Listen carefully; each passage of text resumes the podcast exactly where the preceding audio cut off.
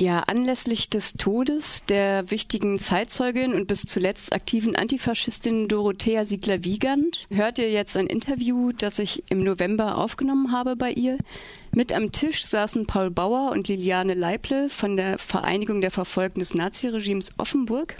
Ich bin sehr glücklich, dass ich sie noch kennenlernen durfte und ich habe sie gefragt, wie sie den 9. November, also die Reichspogromnacht, erlebt hat.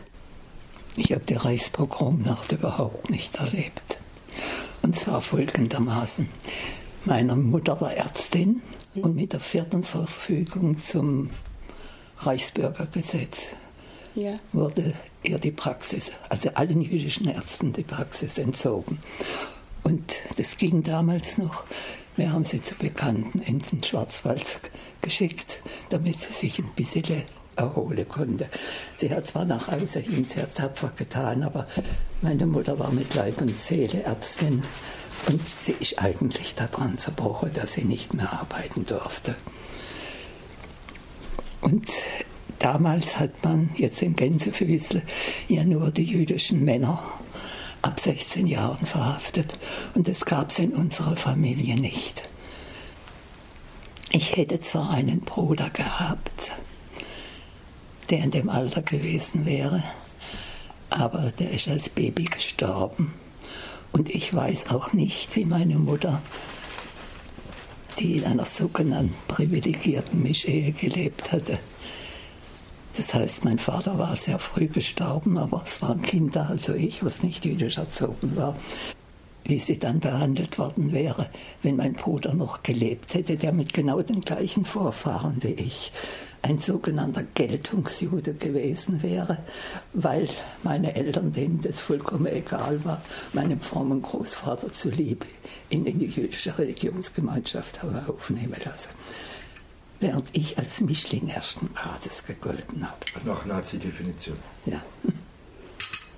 Und äh, wie gesagt, ich habe also da überhaupt nichts mitgekriegt.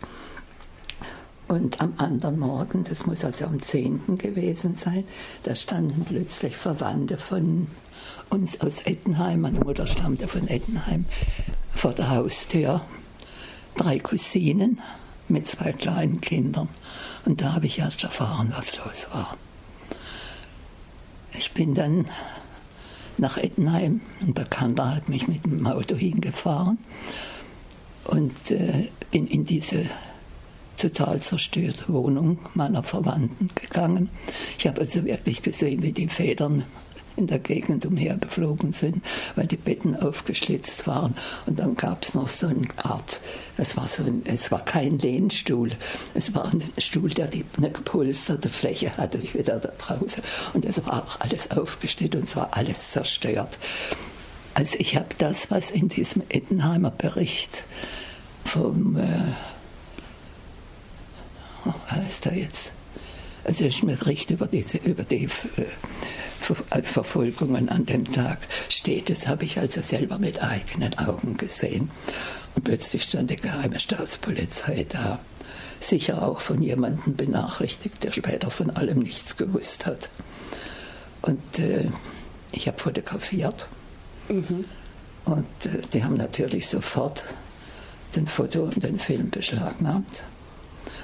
Was ich aber nicht gesehen hätte, ich bin immer ein bisschen langsamer, so, aber dadurch, dass ich ihn sehr gut sehe und so, dass der Bekannte, der mich nach Ettenheim gefahren hatte, das viel früher bemerkt hatte.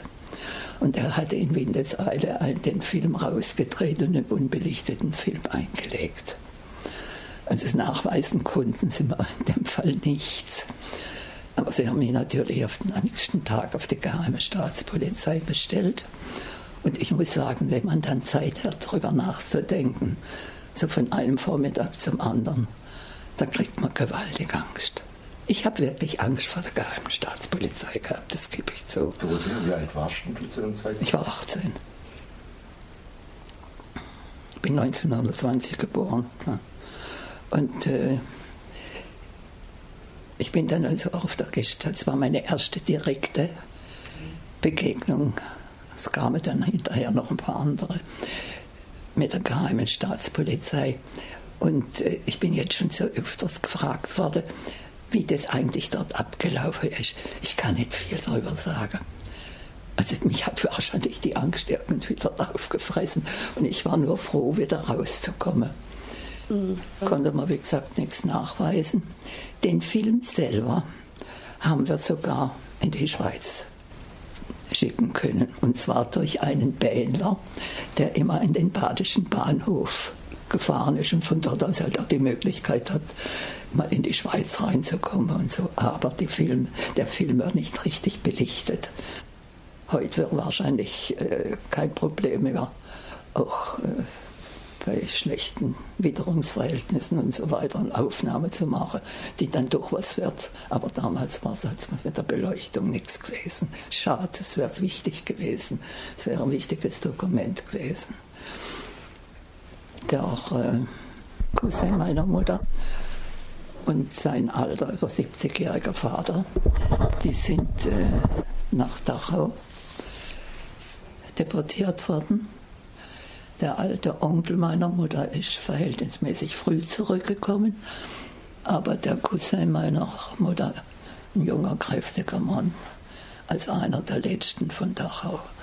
Und er kam dann mit äh, zwei Leidensgenossen zuerst zu uns nach Offenburg. Wir haben dann versucht, die ein bisschen hochzupäppeln. Die waren total ausgehungert. Und zwar ja Winter. Sie waren mit wir mussten viel Strafe stehen müssen und so. Und äh, waren übersät mit Frostbeulen. Und von uns aus sind die anderen dann nach Hause gefahren. Es war jemand von Schmieheim dabei, aber ich kann mich an die nicht mehr so erinnern. Und der Cousin meiner Mutter, obwohl er sie eigentlich nicht durfte, hat uns dann erzählt, in dem, in der Baracke, in der er untergebracht war, hatte sich die Wachmannschaft was ganz besonders Freundliches ausgedacht. Und so haben sie diesen ausgehungerten Menschen eine Suppe hingestellt mit Schweinspfüßchen und Schweinspfötchen. Und dann essen Juden ja keine, kein Schweinefleisch. Aber mein Verwandter hat sich gesagt, ich habe Frau und zwei Kinder und ich muss gucken, dass ich bei Kräften bleibe. Und von dem Zeitpunkt an hat er Schweinefleisch gegessen. Ich habe das selber Jahre später, wie ich ihn mal in Uruguay besucht habe, mitgekriegt. Ich habe dort auch Schweinefleisch gegessen. Ich habe mir dann aber sagen lassen, ich habe ja nicht viel Ahnung von jüdischer Religion, aber ich habe mir sagen lassen, dass in solchen Notsituationen die Speisegesetze aufgehoben sind. Meine Mutter, die kam dann vom Schwarzwald zurück. Ich habe sie telefonisch benachrichtigen können.